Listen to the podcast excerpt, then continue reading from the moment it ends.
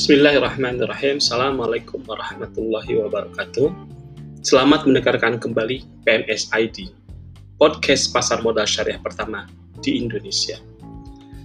Seperti telah saya sampaikan sebelumnya, memahami pasar modal syariah harus memahami dua hal.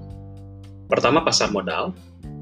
Yang kedua, prinsip syariah di pasar modal. Tentang pasar modal sudah saya ulas di episode sebelumnya jadi kalau pengen pengen dengarkan lagi, silahkan putar episode persis sebelum episode ini. Nah, sekarang saatnya saya akan menjelaskan apa yang dimaksud dengan prinsip syariah di pasar modal Indonesia.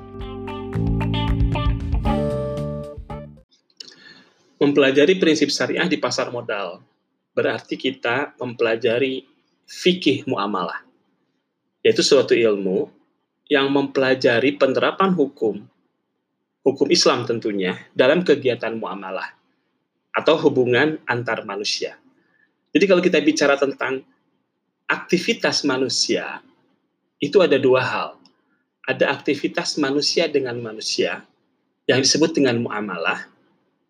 Ada aktivitas manusia dengan sang pencipta. Nah, manusia dengan manusia sering disebut dengan hablum nas, manusia dengan sang pencipta sering disebut hablum minallah. Interaksi manusia dengan pencipta itu kita sebut ibadah. Sementara interaksi manusia dengan manusia itu muamalah. Nah, muamalah itu ada dua, ada yang berbasis bisnis, ada yang berbasis tolong menolong. Jadi dua hal yang berbeda. Nah, bicara pasar modal, kita bicara tentang muamalah yang berbasis bisnis. Jadi aktivitas di pasar modal syariah itu pasti aktivitas bisnis. Jika ada aktivitas yang berbasis tolong menolong dalam pasar modal syariah, itu hanyalah bagian dari sebuah aktivitas bisnis yang berhubungan dengan uh, sosial. Jadi bukan inti dari aktivitas pasar modal syariah.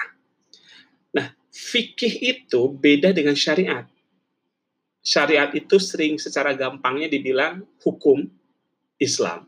Nah, fikih ini adalah ilmu yang mempelajari penerapannya. Kalau bicara tentang muamalah, maka kita bicara fikih muamalah. Kalau kita bicara tentang ibadah, maka kita ilmunya adalah fikih ibadah.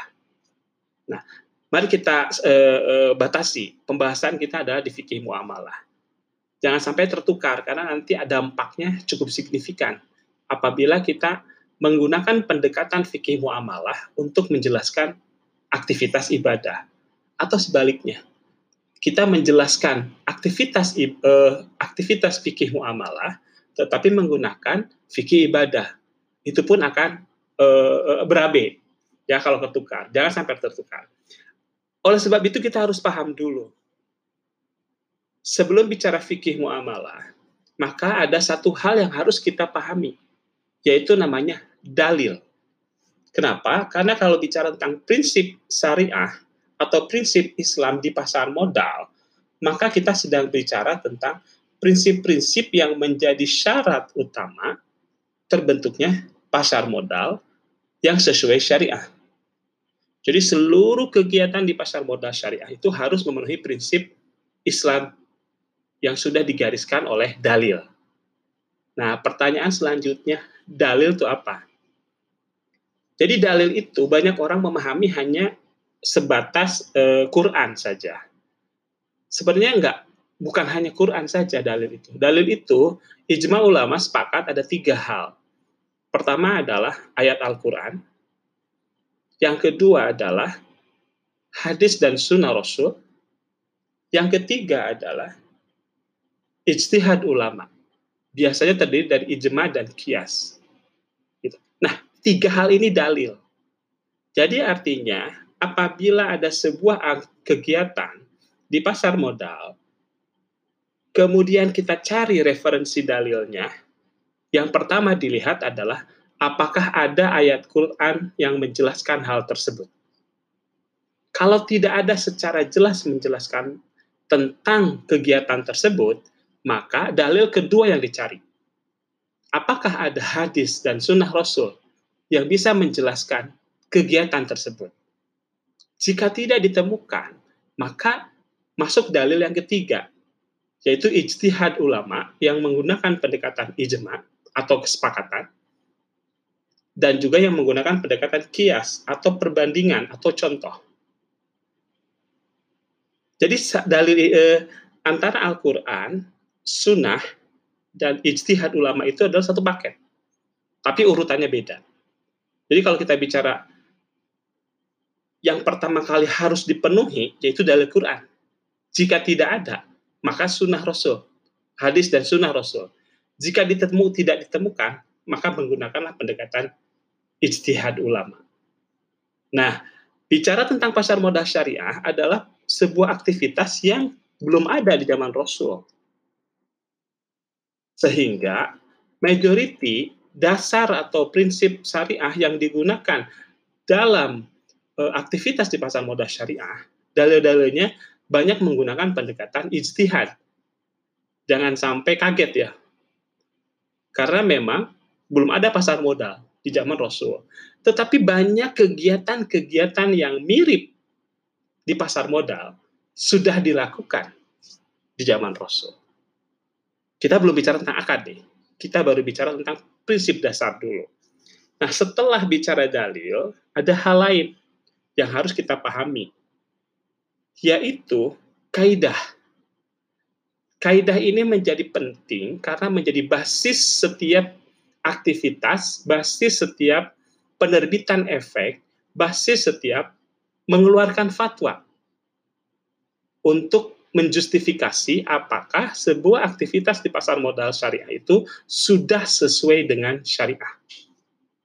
Nah, dalam hal kaidah ini yang harus dipahami adalah terdapat perbedaan yang signifikan antara kaidah di fikih ibadah dengan kaidah di fikih muamalah. Secara gampangnya adalah kalau kita bicara, fikih muamalah, maka yang pertama kali di jadikan sebagai dasar adalah akal pikiran atau logika. Sedangkan kalau bicara ibadah, maka yang diutamakan adalah keyakinan atau dalam hati. Kenapa? Sesuai dengan kaidahnya. Dalam kaidah dasar fikih ibadah, itu berbunyi sebagai berikut. Semua haram kecuali ada dalil yang membolehkannya. Jadi dalam hal ibadah, kita tidak boleh berinovasi. Kita tidak boleh berinisiatif tanpa ada dalil yang membolehkannya. Karena semua haram. Sholat duhur itu empat rokaan. Kalau kita lagi senang-senangnya, lagi sehat-sehatnya, kita tambahkan jadi lima rokaan. Jadi haram. Karena dalilnya empat rokaan. Kayak gitu ya gambarannya. Tetapi kalau bicara tentang fikih muamalah, maka kita bicara tentang kaidah yang berbunyi semua boleh kecuali ada dalil yang melarangnya.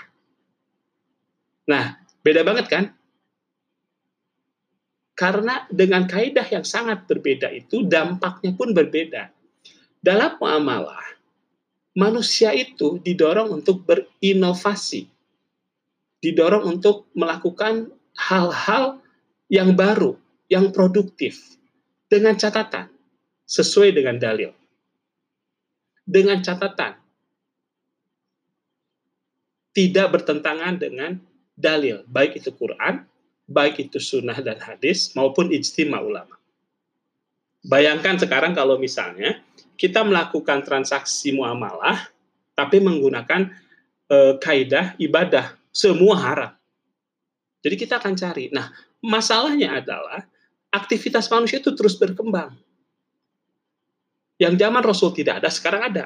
Teknologi terus berkembang. Kemudahan-kemudahan terus berkembang. Nah, itu harus diakomodir dengan berbagai dasar. Tapi sepanjang tidak bertentangan dengan dalil. Paham ya? Jadi jangan ketukar. Kita bicara fikih muamalah, kita bicara sebuah transaksi antara manusia, kita bicara sebuah aktivitas yang didorong untuk berinovasi, tetapi jangan lupa ada dalil yang membatasinya. Ada dalil yang mendasarinya. Sehingga setiap inovasi kita harus sejalan dengan dalil tersebut. Nah, pertanyaan selanjutnya, jika kita akan melakukan aktivitas fikih aktivitas muamalah yang berdasarkan fikih muamalah, nah apa dasarnya? Apakah kita langsung merujuk ke dalil? Yang sangat banyak itu, bayangkan kalau kita orang awam, kita tidak paham, jangankan dalil, jangankan eh, baca Quran aja kita masih balelo misalnya. Nah, akhirnya muncullah apa yang disebut dengan fatwa. Jadi fatwa ini bahasa gampangnya adalah pendapat ulama pendapat ulama ya. Jadi fatwa ini bukan hukum. Fatwa ini levelnya adalah pendapat ulama. Jika pendapat ulamanya banyak, maka fatwanya tetap kita eh, tetap kita bilang fatwa. Nah, itu masalah siapa eh, masalah bagaimana cara mengeluarkan fatwa karena setiap negara berbeda-beda. Misalnya di Indonesia, fatwa dikeluarkan oleh lembaga independen, yaitu Dewan Syariah Nasional. Jadi fatwa-fatwa yang berhubungan dengan muamalah dikeluarkan oleh DSN. Dan DSN itu bukan lembaga pemerintah. DSN itu adalah lembaga independen. Sementara ada negara yang fatwanya dikeluarkan oleh lembaga fatwa atau dewan syariah tetapi bagian dari pemerintah. Misalnya Malaysia. Dewan syariahnya itu adalah government bodies, bagian dari lembaga pemerintah. Atau ada juga fatwa yang dikeluarkan oleh ahli agama yang disebut sebagai mufti. Mufti itu ahli yang bisa di uh, yang mengeluarkan fatwa. Dia berkompeten untuk mengeluarkan fatwa. Jadi ini sendirian nih. Kalau di Sunda biasanya disebut kiai gitu. Nah, mufti ini fatwanya bisa beda-beda tergantung mazhab atau pendapat ulama mana yang dirujuk jika ada sebuah kegiatan yang memang tidak ada dalil Quran dan dalil sunnahnya. Biasanya di Timur Tengah itu, selain ada Al-Azhar, lembaga pemberi fatwa, juga ada mufti-mufti yang individu. Jadi ingat ya, fatwa itu adalah pendapat ulama. Uniknya di Indonesia, karena fatwa itu adalah pendapat ulama, sehingga tidak berkekuatan hukum, maka DSN MUI mendekati pemerintah, kementerian-kementerian, agar fatwa-fatwa yang dikeluarkan oleh DSN MUI dapat dimasukkan ke dalam regulasi sehingga fatwa yang tadinya tidak ber, uh, tidak mempunyai uh, kekuatan hukum begitu dia masuk jadi bagian regulasi akhirnya menjadi mempunyai kekuatan hukum. Itulah yang dikembangkan di Indonesia. Sehingga kalau kita merujuk ke fatwa DSN MUI tentang pasar modal syariah, itu relatif sama kalau kita membaca peraturan OJK tentang pasar modal syariah. Isinya 90% itu sama. Karena regulasinya menggunakan fatwa sebagai eh, patokan. Nah, jadi ingat ya, sebelum kita bicara prinsip syariah nih, ada hal-hal yang tadi harus dipahami dulu. Apa itu muamalah, apa itu fikih muamalah, apa itu dalil, apa itu kaidah, dan apa itu fatwa. Setelah itu paham, setelah itu eh, kita bisa membedakannya, baru kita akan mempelajari apa yang dimaksud prinsip-prinsip Islam di pasar modal. Sudah paham kan ya? Jadi jangan tertukar. Apa itu dalil, apa itu kaidah, apa itu fatwa, dan apa itu fikih muamalah. Nah, kalau konsep dasarnya sudah kita pahami, maka pertanyaan selanjutnya adalah dalam syariah, apakah setiap barang itu setiap objek transaksi itu, setiap aset itu adalah halal.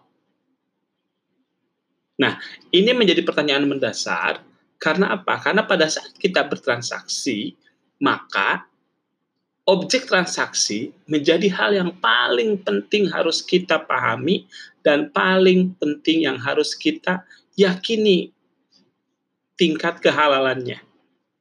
Karena begitu barangnya haram, maka transaksinya tidak sesuai syariah. Islam memandang sebuah barang, memandang aset menggunakan suatu pandang eh, suatu pendapat bahwa segala sesuatu adalah mubah. Ya, karena itu maka cara memandang terhadap objek transaksi kita harus me menggunakan sudut pandang mubah tersebut. Pertama kali ini. Setelah itu baru kita tanya. Jika semua barang itu pada dasarnya adalah mubah,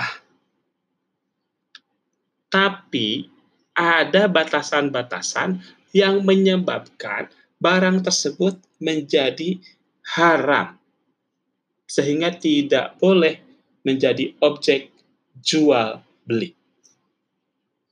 Oleh sebab itu, apa pun kalau kita belajar tentang transaksi dalam syariah, transaksi dalam fikih muamalah, maka yang pertama kali dideteksi, pertama kali harus dilihat apakah barang yang menjadi objek transaksinya itu barang yang halal.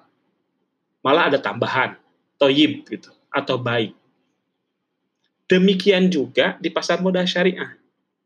Sebelum kita melakukan sebuah transaksi, maka pertanyaan mendasarnya adalah apakah efek atau produk investasi atau sekuritas yang akan kita transaksikan itu adalah efek yang halal.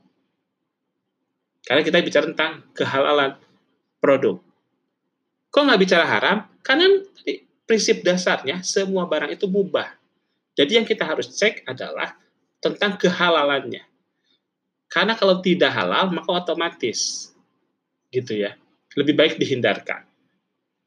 Nah, bicara tentang kehalalan produk, identifikasinya adalah apakah produk itu haram sehingga menjadi tidak boleh ditransaksikan. Jadi gini runutannya, biar nggak pusing nih. Produk itu, barang itu pada dasarnya adalah mubah. Karena mubah, maka pada dasarnya adalah boleh. Oke. Nah, tetapi karena ada batasan-batasan fikih sehingga barang yang tadinya boleh itu bisa jadi menjadi haram atau halal.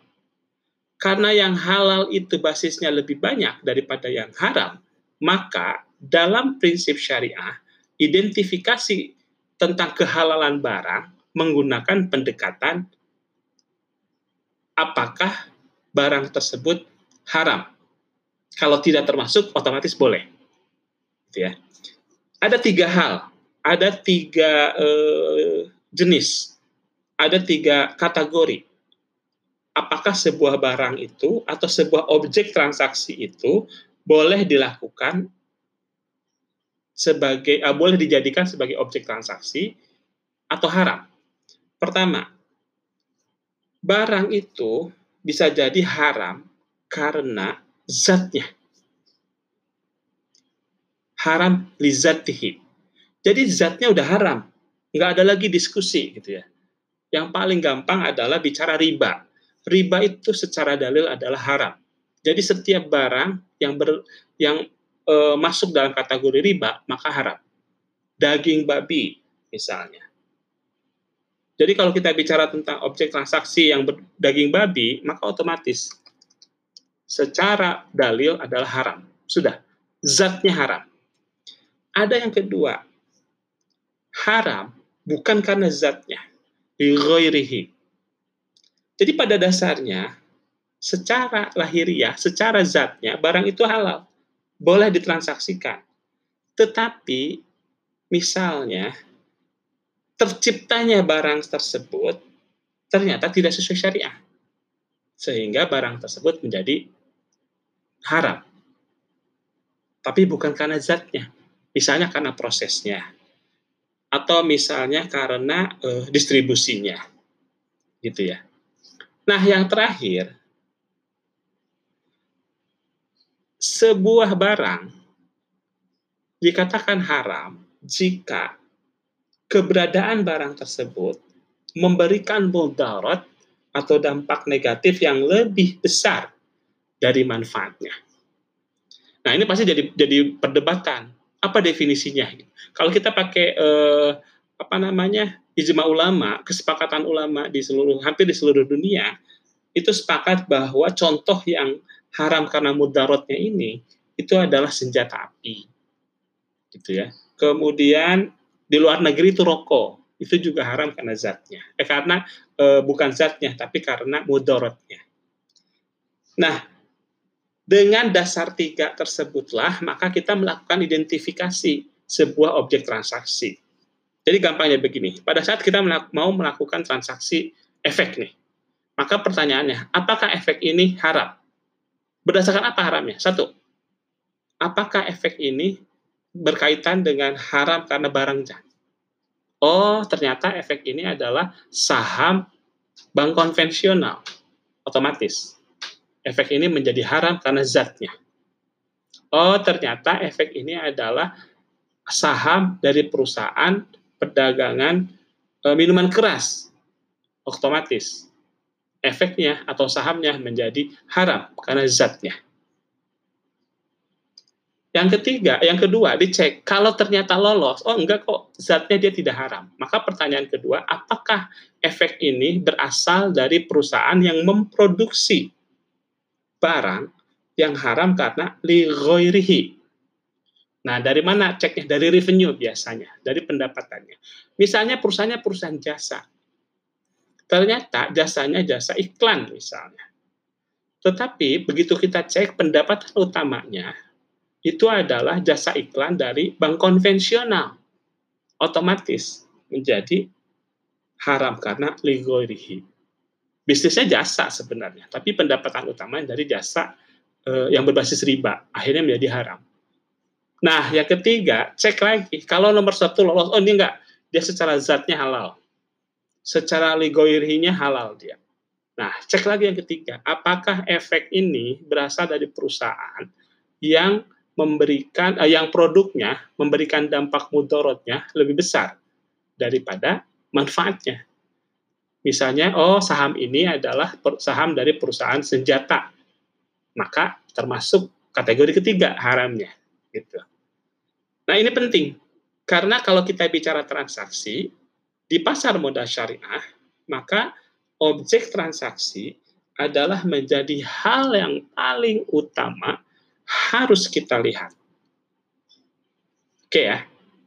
Nah, yang kedua yang jadi penting lagi setelah tahu e, kategori barang, maka ada yang kedua lagi yang harus kita hati-hati, yaitu apakah transaksi yang kita lakukan, apakah pembelian saham yang kita lakukan itu termasuk ke dalam transaksi doror. Bukan goror ya, tapi doror. Apa sih doror itu? Bahasa gampangnya adalah memberikan dampak yang e, negatif terhadap pihak lain. Ada pihak lain yang merasa terancam, ada pihak lain yang merasa teraniaya. Atau ada pihak lain yang merasa dirugikan akibat transaksi tersebut. Nah, itu disebut sebagai transaksi doror. Contoh nyata dari transaksi doror itu adalah semua aktivitas yang tertuang di fatwa DSN MUI nomor 80 di mana ada 14 transaksi yang dilarang dalam fatwa tersebut. Nah, semuanya itu adalah transaksi doror. Apa saja sih yang dimaksud 14 itu? Silahkan dengarkan kembali episode selingan ketika saya berbicara tentang saham gorengan di syariah. Itu ada satu bagian yang saya jelaskan satu persatu secara fikih apa saja yang menyebabkan sebuah transaksi dikatakan transaksi doror. Loh, kan di situ bukan bicara tentang tentang transaksi doror. Di situ bicara tentang transaksi yang eh, termasuk kategori manipulasi pasar. Betul, karena setiap transaksi yang memanipulasi itu pasti akan berdampak terhadap eh, pihak lain yang merasa dirugikan. Ada pihak lain yang teraniaya, ada pihak lain yang menderita dari manipulasi tersebut. Sehingga semua transaksi yang memberikan dampak manipulasi, semua transaksi yang bersifat manipulasi pasar, semua transaksi yang merupakan kategori perdagangan semu, itu adalah transaksi zarar di pasar modal syariah.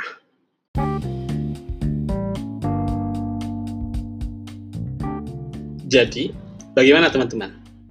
Apakah sudah bisa membedakan apa itu fikih? Apa itu dalil? Apa itu kaidah fikih? Dan apa itu fatwa? Jangan ketukar juga antara fikih muamalah dengan fikih ibadah. Nah, selain itu, ada satu yang harus diingat, bahwa setiap transaksi muamalah harus menggunakan objek transaksi yang halal dan tidak boleh menyebabkan aniaya atau merugikan pihak lain. Next, saya akan jelaskan tentang tiga jenis prinsip syariah yang paling utama. Riba, gharar, dan Maishir.